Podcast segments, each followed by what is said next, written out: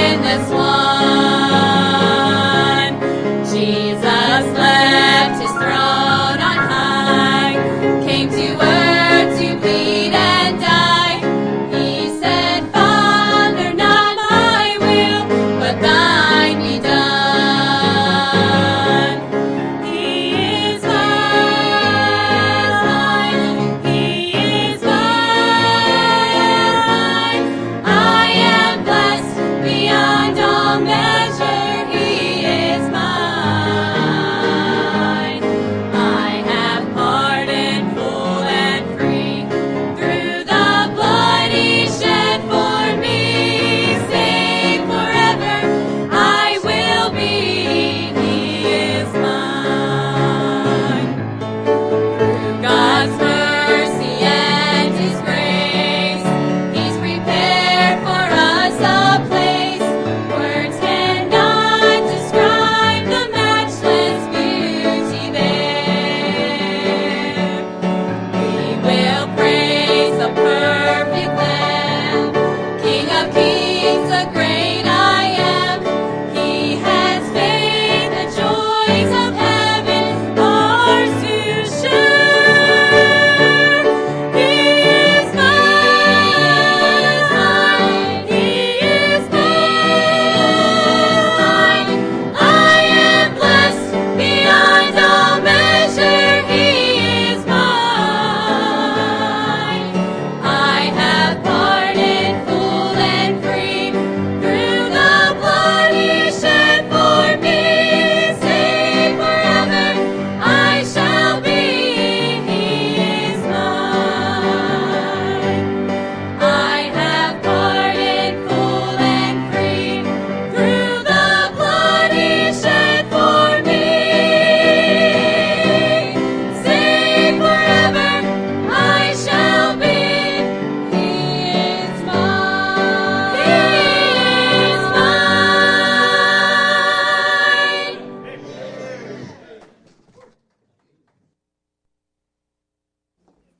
All right, that was good, wasn't it? Amen?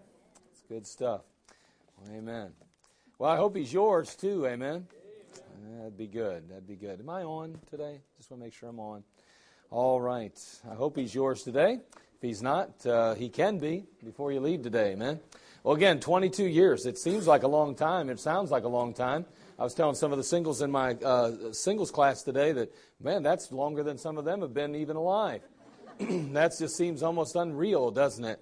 And uh, all of us remember, uh, you know, probably uh, turning eighteen, turning twenty-one, uh, if you've gotten there already. But you remember those days. You know, you remember that eighteenth birthday because that was a big deal. Or maybe your sixteenth, and then you remember your eighteenth. You remember your twenty-first. And there's all these different uh, uh, things that we remember about those years. But, um, boy, twenty-two years in the ministry, uh, some of these young people haven't even gotten that far in life, you know. And uh, like I told him, it goes so fast, doesn't it? It goes so fast. twenty years is like that. And uh, it sounds like a long time, but it's really not nearly as long as you think. And that's why it's important uh, that uh, as a believer in Christ, as a young man, young lady, that you you serve the Lord. You don't forget your Creator in the days of your youth. You know, you remember Him, because it won't be long. You won't be a youth anymore. And uh, you'll be in that age where you're opening a newspaper and you're reading an obituary and you're finding out your friends and others that you know and grew up with are dying. And they're going either to heaven or hell. And uh, it's not long, I'm telling you. It just comes up so fast.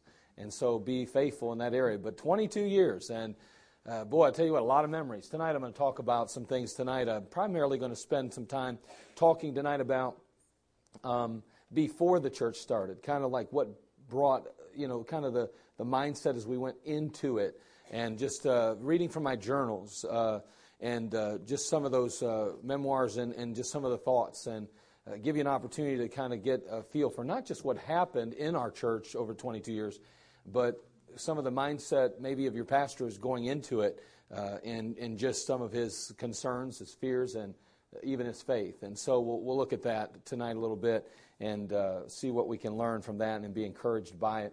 Again, tonight, plan on being a part of it, and uh, we'll also be uh, having a, a, a time after the service of food and fellowship, and uh, give you a chance just to spend some time together. And uh, again, you don't have to stay long, but if you could stick around a few minutes, that'd be great. If not, and you have to get home, so be it. But uh, we'd love to have you to back tonight at six o'clock for our service, and we'll spend a little more time focusing on our anniversary. Well, let's take our Bible, turn over to the book of Second Peter. We're still in our study, Add to Your Faith. Second Peter chapter one. Second Peter chapter one. Yeah, I'm, I'm just not one of those people that goes around talking about, well, the good old days. You know, the good old days. Well, there were some good old days. There's some good new days too, amen? I like that. And uh, boy, I'll tell you what, I don't want to get caught living in the past. I really don't. I, I, there's too much to look forward to in the work of God and the things of God, and whatever time the Lord gives me and whatever time He gives you, I trust we'll look forward and we'll allow God to do something. Um, boy, I'll tell you what, we've had some great things happen in our church through the years, but those mean nothing today. They mean nothing today without moving forward and doing something on behalf of God today. Our young people and our children aren't going to be impressed with what took place years ago. They have to see it firsthand. And so we, with God's help, need to do some great things for God and on behalf of God. So the future is really what it's about, today and tomorrow. And uh, the past, we'll focus on that a little bit tonight. And then we're going to plan on moving right on into the future, amen, and right on into the present. All right, let's go ahead and uh, read here in Second Peter chapter one, verse one. The Bible says, Simon Peter, a servant and an apostle of Jesus Christ, to them that have obtained like precious faith with us through the righteousness of God and our Savior Jesus Christ. Grace and peace be multiplied unto you through the knowledge of God and of Jesus our Lord, according as His divine power hath given unto us all things that pertain unto life and godliness, through the knowledge of Him that hath called us to glory and virtue, whereby are given unto us exceeding great and precious promises, that by these ye might be partakers of the divine nature, having escaped the corruption that is in the world through lust. And beside this, giving all diligence, add to your faith virtue, and to virtue knowledge, and to knowledge temperance, and to temperance patience, and to patience godliness, and to godliness brotherly kindness, and to brotherly kindness charity. For if these things be in you and abound, they make you that ye shall neither be barren nor unfruitful in the knowledge of our Lord Jesus Christ. But he that lacketh these things is blind, and cannot see afar off, and hath forgotten that he was purged from his old sins. Wherefore the rather, brethren, give diligence to make your calling and election sure. For if ye do these things, ye shall never fall. Again, in Second Peter, the Apostle Peter is writing to the believers. And these particular believers have endured and experienced tremendous poverty and persecution. The folks were acquainted with grief. They understood what injustice was. They had a, a, a maniac ruler that was simply pouring down upon them his wrath. Nero was not one to be trifled with, and he hated Christianity, and as a result, he was hurting and harming the believer. They understood what it meant to be maligned and mistreated. But through all of it, they have successfully navigated the Christian life. They had overcome the many obstacles that Satan the lion had placed in front of them.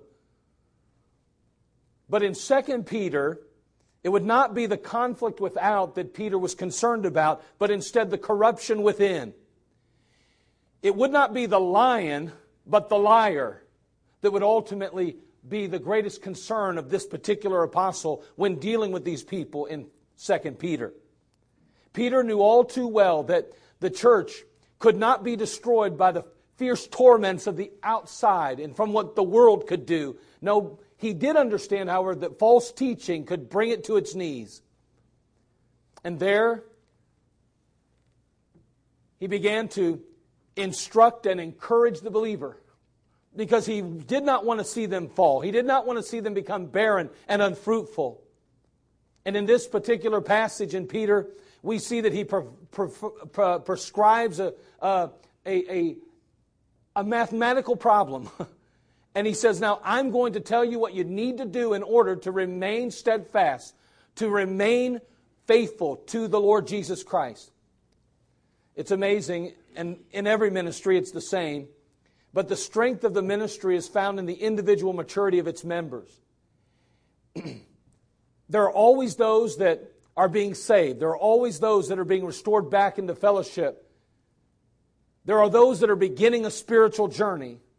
But the strong churches, Those that are strong, those that last, those that remain, those that can stand the, the, the, the winds of change and the corruption that is in the world, those are the kind of churches that stand on the back, backs of faithful, committed, fruitful believers.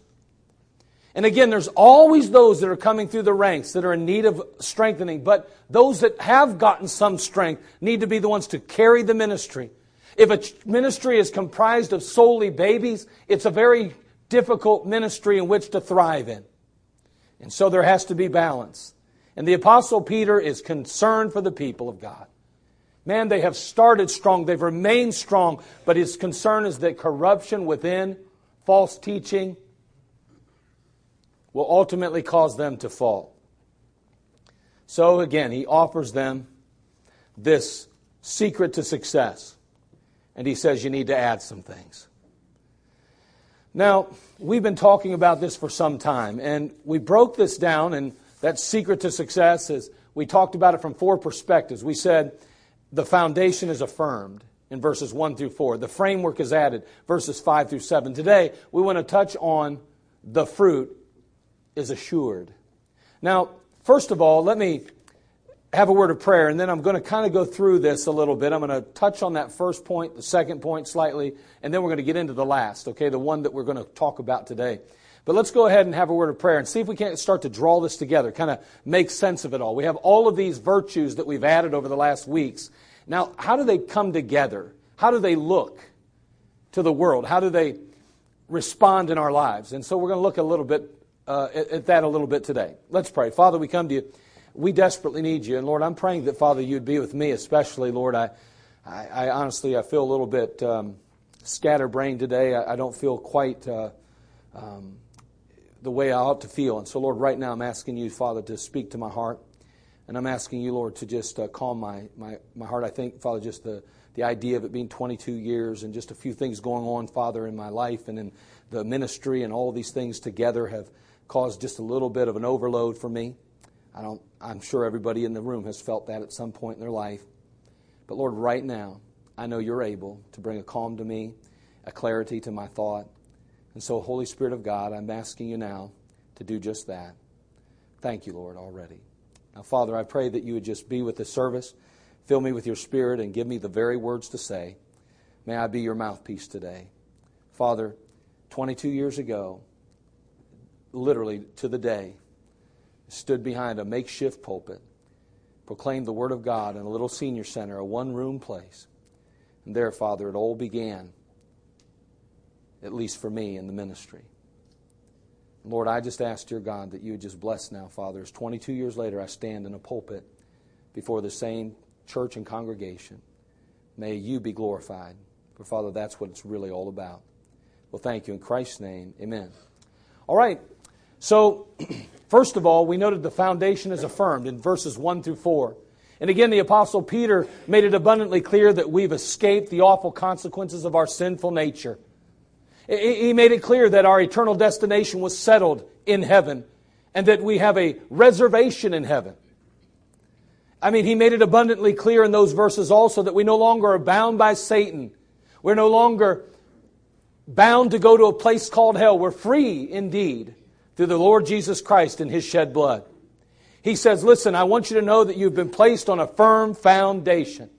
You have Jesus Christ as that foundation. You're no longer on sinking sand. You're on solid ground. And then he goes on in verses five through seven, as we've noted over the last weeks, the framework is added. He begins to add some things, and he says, now, yes, indeed, you are sure of your salvation. That foundation is secure. You're not going to lose what God has given you. But you have to, if you're going to be neither unfruitful, if you're going to be neither unbarren or unfruitful, if you're never going to fall, you have to add some things to that faith. See, that's just the beginning place. That's where the race begins for you as a believer, at salvation. It doesn't end there. And so he began to add some things. And we said, to our faith, we need to add virtue. We talked about the pursuit of Christ-likeness and moral excellence in our life. That desire to truly be Christ-like and making that a priority in our life. making it the priority of our life.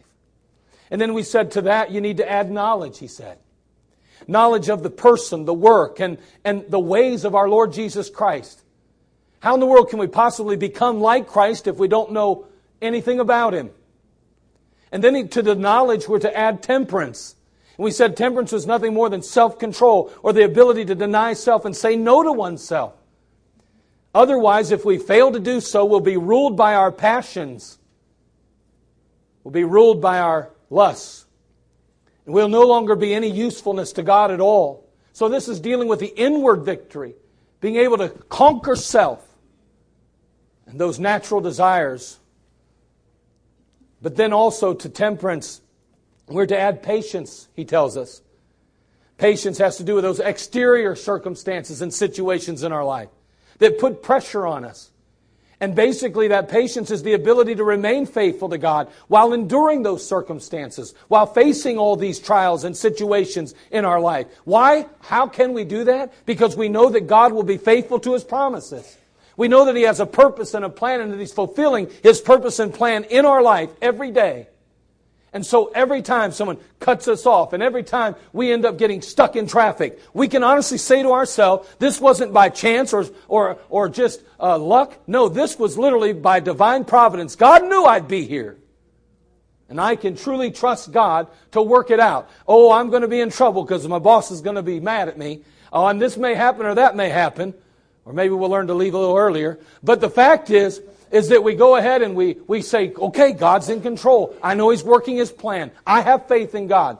I trust the Lord Jesus Christ, and He will and is part of this. Now, we went on to talk about godliness then. We're to add to that patience godliness. And godliness, we, we noted that godliness is the New Testament equivalent to the, to the fear of the Lord in the Old Testament. And therefore we defined it as a God-fearing lifestyle that promotes righteousness and opposes evil. We said that basically when we take this aspect of virtue and knowledge and we begin to add to it some things, temperance and patience and godliness, that, that all of a sudden now we've added those things, we become courageous. We now stand for right, stand for God, and we stand in opposition to evil. The godly man, the godly woman cannot allow sin to reign in their life. He can't allow, and nor will he allow sin to reign in his presence. He's going to stand up for God. He's going to stand for right and for truth. He's courageous. She's courageous, the godly person. Then to that godliness, we're to add brotherly kindness. And we said that brotherly kindness points to a feeling of affection toward and a willingness to share with those who are members of the family. Those that we have something in common with, our brothers and sisters in Christ, dealing with brotherly kindness. And then we finally ended, he ends with adding to brotherly kindness charity. And that we know is the word love. And we said that that charity is defined as God imitating, a God imitating mindset that scripturally and sacrificially advances the spiritual welfare of others. And what we were saying basically is this, that, that, that we are to love on purpose with a purpose. Even as Christ's love was on a mission, a mission to redeem fallen man, a mission to restore them back into fellowship with God, every one of our words and every deed that we that we do should be motivated by His love, not just for us, but our love for Him. The love of God in our life, it ought to be motivated, motivated by. And it should accomplish the same end. See, I don't just simply treat people with respect and be kind and loving to them because I just know they need it. I do it because they need Christ. I do because I know they're going to die and go to hell without Jesus Christ. And so the love of God has to be exemplified in my life and living through me. And so every time I, I take a pair of shoes to somebody, every time I buy some groceries for somebody, every time I do a good deed or a good turn for somebody, every time I show up to work on time, and every time I treat my wife with respect, and every time I train up and tr- uh, discipline my children as necessary, I'm doing it all for one reason, because of God's love for me and my love for Him and my desire to see all of mankind saved, even as Jesus Christ came to earth to do. So everything we do has a purpose. So we, as we noted here, are to love on purpose with a purpose. I, my enemies, I have to love my enemies. Why? That's not natural. Why do I do that? Because I know ultimately they can't be saved any other way. If I show them the same anger and the same the same fury that they show me, how in the world are they going to see the love of Christ? How are they ever going to know Him? That's why Jesus could hang on a cross and say, "Father, forgive them, for they know not what they do." That's the very love that we are to show the world. And so we are to love on purpose with a purpose. And as we look at all of these seven virtues, if you will, as they're being added one upon another, we realize that they, they're not independent things. They, they, they work together as a whole. We read J A Bangel, who stated, each step, each step gives birth to and facilitates the next. Each subsequent quality balances and brings to perfection the one preceding it. So they're interdependent on each other. You can't continue to move forward in your Christian advancement or life if you skip one. You build upon them. Darrell Charles made the statement, each virtue, a fruit of the life of faith, facilitates the next. None is independent of the other. So all of the traits that we found here in this particular passage are, are, are definitely commanded elsewhere in Scripture, but in this particular passage, they form a chain in which every link is necessary. So there's not one of these traits that can be fully developed without the preceding one. And boy, as a believer, that puts the responsibility on us. If we truly ne- never want to be barren nor unfruitful, if we don't want to fall, then we must add to our faith. But then we come to the fruit. In verse eight and nine we read, "For if these things be in you," what things? He's talking about those seven characteristics, qualities, or virtues we've just been discussing over the last weeks. "If these things be in you and abound, they make you that ye shall neither be barren nor unfruitful in the knowledge of our Lord Jesus Christ." Again, he continues this mathematical equation by stating the fact that you just have to keep adding them. You add, and it, it, it, it is going to ultimately equal something. If one plus one plus one plus one plus one just continues to go on, it never amounts to anything. Sooner or later it stops and it says equals. Well, guess what? Now what we're finding is that the apostle is going to end the equation now. He says, listen, yes, you're to add some things. You're to add to uh, to to um, your faith virtue, and to virtue knowledge, and to knowledge uh, temperance, and to temperance patience, and to patience godliness, and to godliness brotherly kindness, and to brotherly kindness you're to add this charity. But then he says, now there's a big equal sign. What does it equal? If we'll continue to add those things, if we'll build upon the other, one after the other, then it's going to equal something. And what it equals is fruitfulness. Fruitfulness in the believer's life. We, we might boil it down to success in the world's words. We may say success.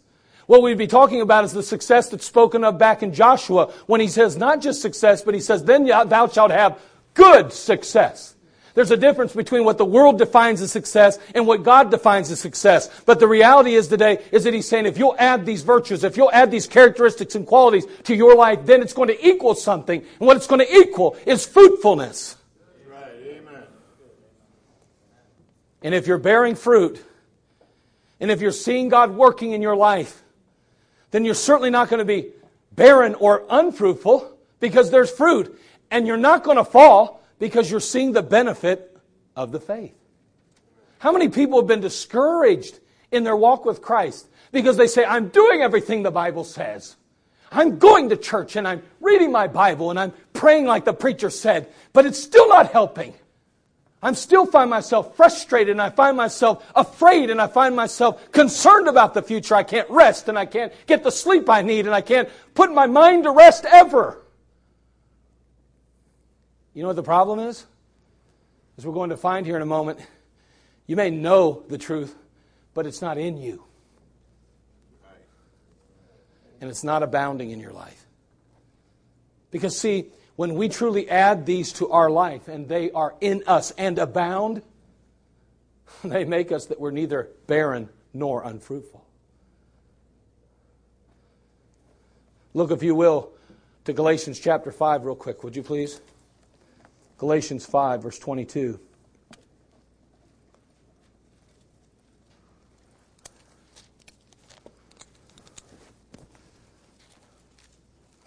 Just have to go backwards a few pages there. You'll run right into it. Galatians chapter five.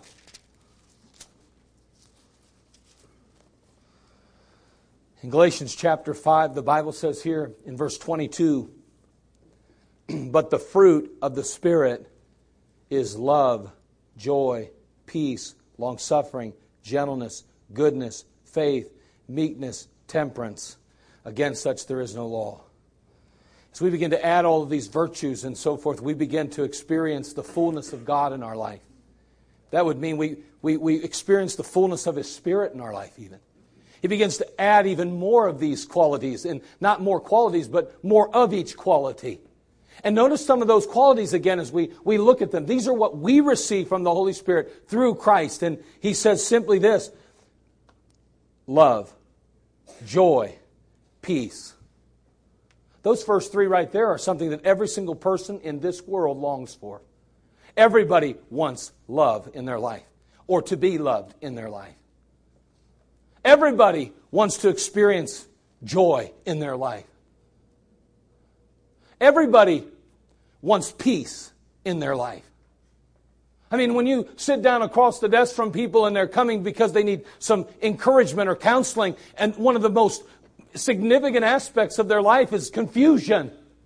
And the Bible says God's not the author of confusion, but of love and of power and of a sound mind. And the fact is today is that most of us are operating in this flesh. And as a result of that, we fail to ex- exhibit and to experience the true peace of God in our life. I'm not saying that after a horrible phone call that maybe you don't see, find your spirit upset. I'm not saying that you don't find yourself overwhelmed with circumstances in life. But if we can't go to God and find that place of rest and peace, and we haven't found Him yet, because that's what there is in His presence.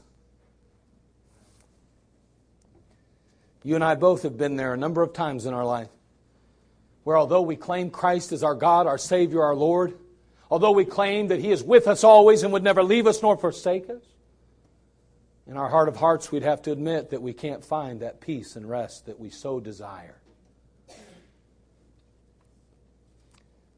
Well, it's there still. It's in His presence, though. And so often we find ourselves so focused on our hurts and our heartaches, our problems and our concerns that we can't even see Him any longer. So we're to add some things. And if we will add, the apostle says, it's going to equal something. It's going to equal fruitfulness. Let me just take just a moment and show you this little picture I've got. I know it's kind of grainy, but we're going to kind of summarize now these, these aspects that we've been looking at, these seven virtues or characteristics. They're going to produce some things in our life. Now, you can see here that this pillar, and, and all pillars, they have a foundation, they have a center support, and they ultimately have what's called a capital, this piece on top. And, and so we're going to look at our, our Christian life now, and we, we're going to realize that as a believer, we ought to be like this pillar. And there's aspect of three aspects to this. We think about the virtue and the knowledge that we were to add to our faith. Because again, when we start uh, out in the Christian life, we, we have a firm foundation. We understand that in that respect. But in our Christian life, if we're going to truly be strong in our Christian life, we have to add to that salvation now. And so we have a foundation, which is commitment. Every believer needs to be secure in commitment. And that commitment is found in that aspect of virtue.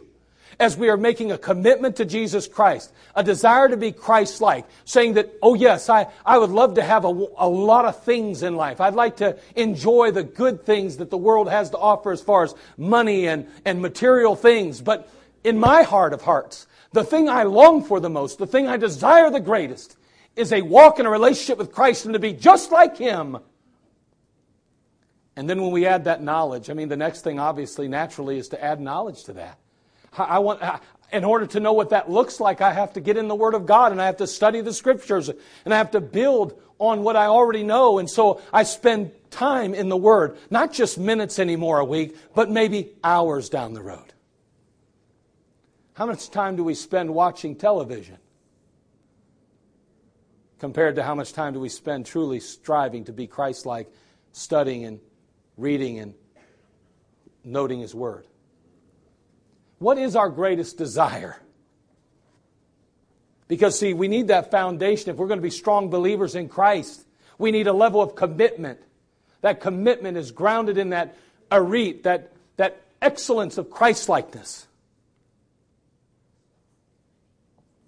And that arete is a, a, a Greek word, so if I threw you there, it's because I'm speaking in tongues. But I did interpret, so we're okay. Commitment. But then you'll notice also, it moves on here to this aspect of courage. Well, that courage is developed, obviously, as we add to our faith. As we add to this aspect of virtue and knowledge, we add temperance, self-control. As we add patience, overcoming the exterior circumstances and trials in our life, knowing that God is faithful and knowing that God has a purpose, that He'll fulfill that purpose in our life. As godliness becomes an outworking of all of that, and we have a we have a courage to stand against wrong and uh, stand for right. We develop a courage in the Christian life. So when Satan attacks us, so when life gets overwhelming, we can say, no, I'm not going to quit. I'm not going to give up. I'm going to keep going for Jesus Christ. And then we see here ultimately at the top, this compassion. That's where it ultimately is supposed to lead us. Who was more compassionate than any other man that ever walked the face of the earth? Jesus Christ Himself. As, as righteous and as holy and as pure and as untainted by sin and flesh as He was, being perfect God, He still had compassion on each and every sinner that He met. He didn't look down His nose at anyone. He didn't, you know, thumb His nose up. He did the right thing. He cared about people. He loved people. He had compassion on people. And we note that through our brotherly kindness that's listed here. We note that through this aspect of charity that we discussed, that even loving our enemies as Christ loved His enemies, the ability to really look at mankind and say, I have nothing in common with you at all, but I love you for Christ's sake. And I love you because I want to see you on His team, glorifying Him, saved and in heaven one day, just like I am. Because that's why He came and that's why I'm here. Right, amen. Commitment, courage, compassion. But let me tell you, these things don't happen independent again. Notice they create one column, one strong person, one person able to uphold the faith, able to uphold the work and the, the, the practice of Jesus Christ. You first need that commitment. Then that courage will come forth from that element of commitment. And then ultimately compassion will spring forth. This right here pictures the Christian life that is complete. Complete because we are committed. Complete because we are now courageous. Complete because we now have the love and the compassion of Jesus Christ in our life. Why? Because we have added to our faith. It's amazing. Isn't it amazing to you, just like it is to me, I'm sure, how we call ourselves Christians? We say that we have a God that loves us unconditionally and that He loves us no matter what. And as soon as someone treats us a little bit ill, as soon as someone looks at us a little cross-eyed, as soon as somebody is a little different than we are, we find ourselves angry, upset, disturbed by them. We don't understand them. We don't even try. Write them off. Why is that? How can that be? Because we have truly not added to our faith. Because, see, notice the passage again. Let's go back, if you will, to Second Peter chapter one. We'll close this down here. Second Peter chapter one.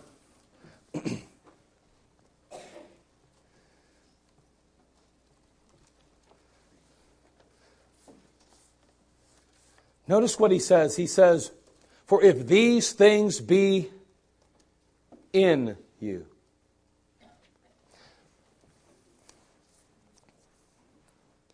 Have you ever um, told your child to do something and they did it, but they didn't really want to do it?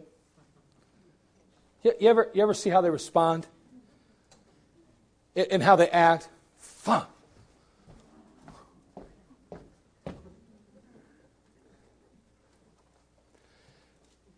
They they may do it, but could I say this?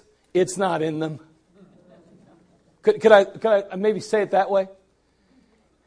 And, and you know, the honest truth is, is that often as believers, we, we understand this is what's expected of us as believers. We know that, that to our faith, we need to add a few things. And we say, you know what, I realize that I ought to have a desire for Christ. And so I'm going to try to muster that up. I'm going to try to make that happen. And I... Uh, And and we say, you know, I got to be kind to my brother, and I've got to love the world, and I'm going to try to love the world. And so I'm going to, okay, okay, I'm going to go soul winning because I'm supposed to love the world. I'm going to go. I'm going to serve in the church even though my schedule's packed like this. But if I don't, it'll show that I'm not spiritual. So, okay, I'll do it. Sing in the choir. I love singing, but do I really have to show up for practice at five o'clock? Come on. Some of us are busy. Hey, listen, what I'm saying is, is that it's we know what we're to do and we're even trying to accomplish it, but it's not in us sometimes. The Lord's telling us that it's not enough to just simply do. We got to be. We're not as well-rounded sometimes as we'd like to believe ourselves to be. Just because we have some common sense, just because we maybe uh, get along with people, and just because we have some charisma, that doesn't make us godly, and that doesn't make us complete in God's eyes. Yeah. Amen. Just doing a few things or doing what God tells you is not enough. God wants you to do it because it's in you. And then he goes on to say, not only in you here, he goes, but notice this, if you do, if these things be in you and abound. And abound. You know what that word abound means? Well, it means to have or possess in great quantity. To be in great plenty. To be very prevalent in our lives. I kind of get the idea that I shouldn't just love people when others are watching. I shouldn't just show brotherly kindness when someone's looking over my shoulder. I shouldn't just have integrity when I know I could get caught. I mean, it's in me. It's abounding. It's just overflowing in my life. And that's what these virtues ought to be doing in our life. It shouldn't just be that we recognize that they are needed. It shouldn't just be that we know that I'd be better with them. It's that we say, you know what? I am going to strive and I am going to thrive on the things of Christ, and I'm going to make every single one of those important. I'm going to start with having a love and a desire for Jesus Christ and to be like Him. That's what I'm going to strive for. That's my new desire in life, my new longing in life. That's the only one I want to be like and the only thing I want to do. More important than anything, that's it. If you haven't arrived there, brotherly kindness is a waste of your time, my friend. Loving the unlovable, you can put it on, because that's exactly how you'll love them. You won't love them really the way Jesus loved, because you haven't started at the foundation. You have to begin with the first and move to the next. When we put it all together, though, if these things be in you, these things, plural, and abound, they shall make you that you shall neither be barren nor unfruitful. Why, or possibly, what could be a reason why we're unfruitful? We're not being used of God to be a blessing in the lives of others. We're not truly seeing our Christian life grow. We're not recognizing any fruit by souls or, or training up and helping others to grow in their walk with God. How come we're not seeing that in our life?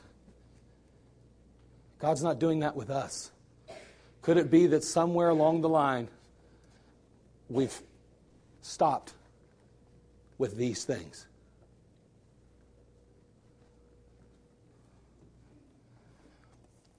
See, our commitment keeps us fellowshipping with Christ. Our courage keeps us faithful to stand and serve. And our compassion keeps us focused on others. You struggling with keeping your focus on others instead of yourself? You're lacking compassion. Are you struggling with courage to be faithful and to stand and to serve the Lord? You're, you're lacking courage. Are you struggling with your walk with the Lord? Fellowshipping with Christ, is that a constant battle for you? Then you lack the commitment you should have for Him. See how it all works together? It's, it's not as complicated as we'd like to believe it to be, but it's not as easy as we'd like it to be either. It takes effort and it takes work. It takes a desire in our heart to truly wholeheartedly commit to Him, to braveheartedly stand for Him, to tenderheartedly serve others. That's not always easy, is it?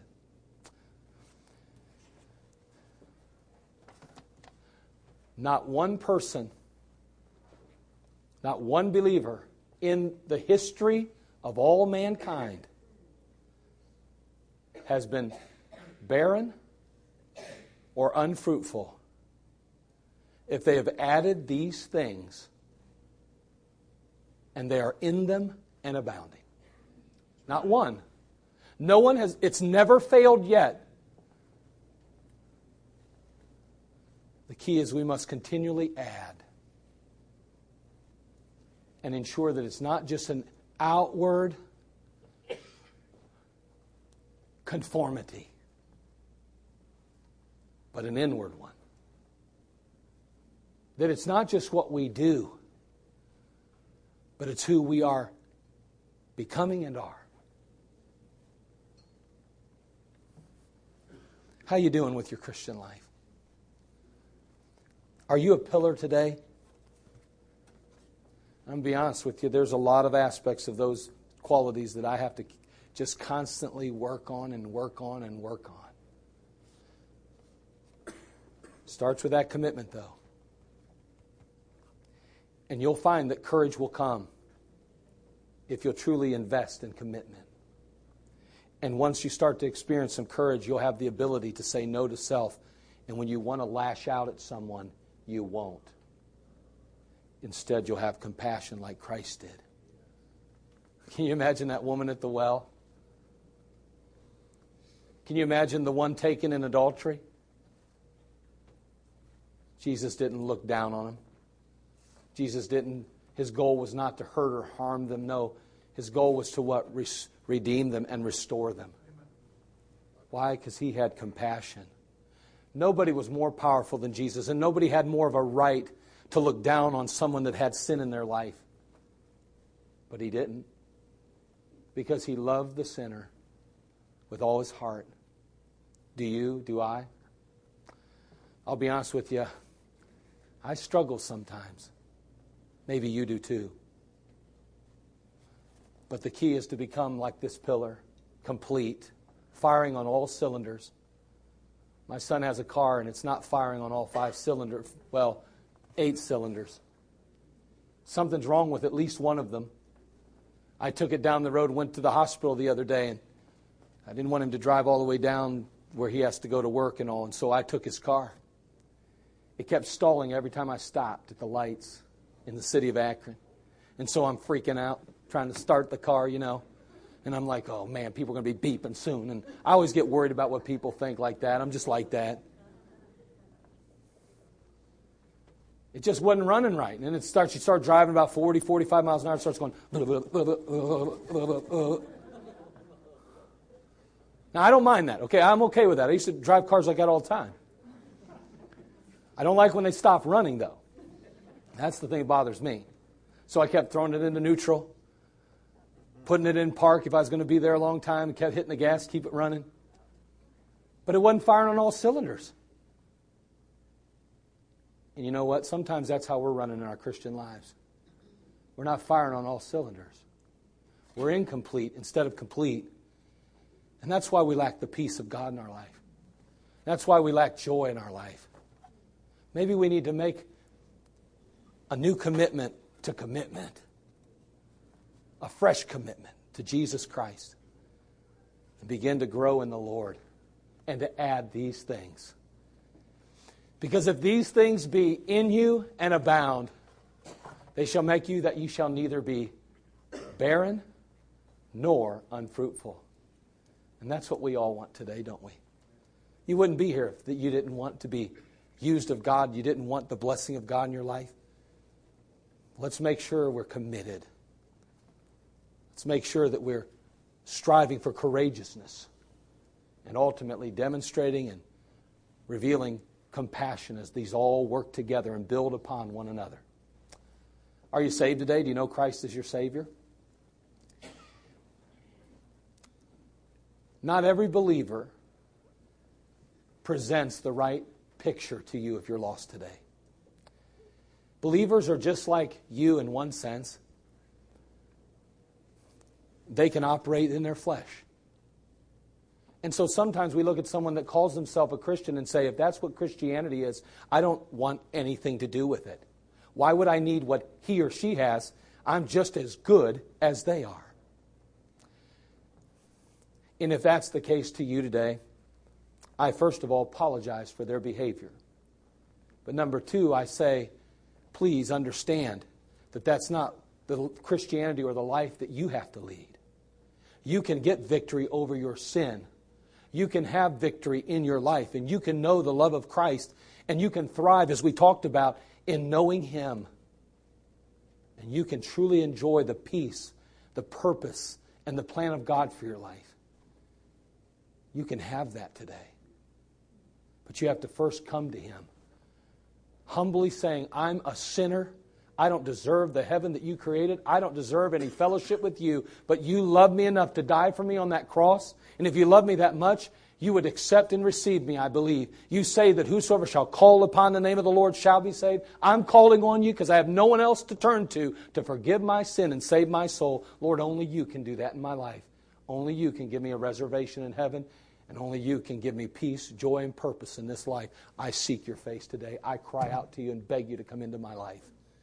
You may not say it exactly like that, but that ought to be your heart today.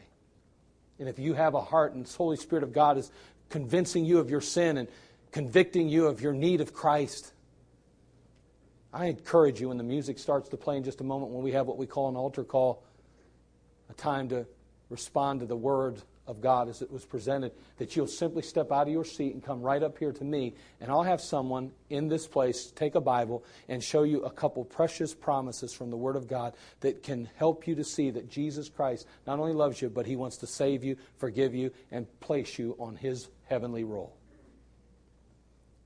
I want you to let Christ do that for you. It'll change your life if you'll let Him. He'll change your life. Father, we come to you.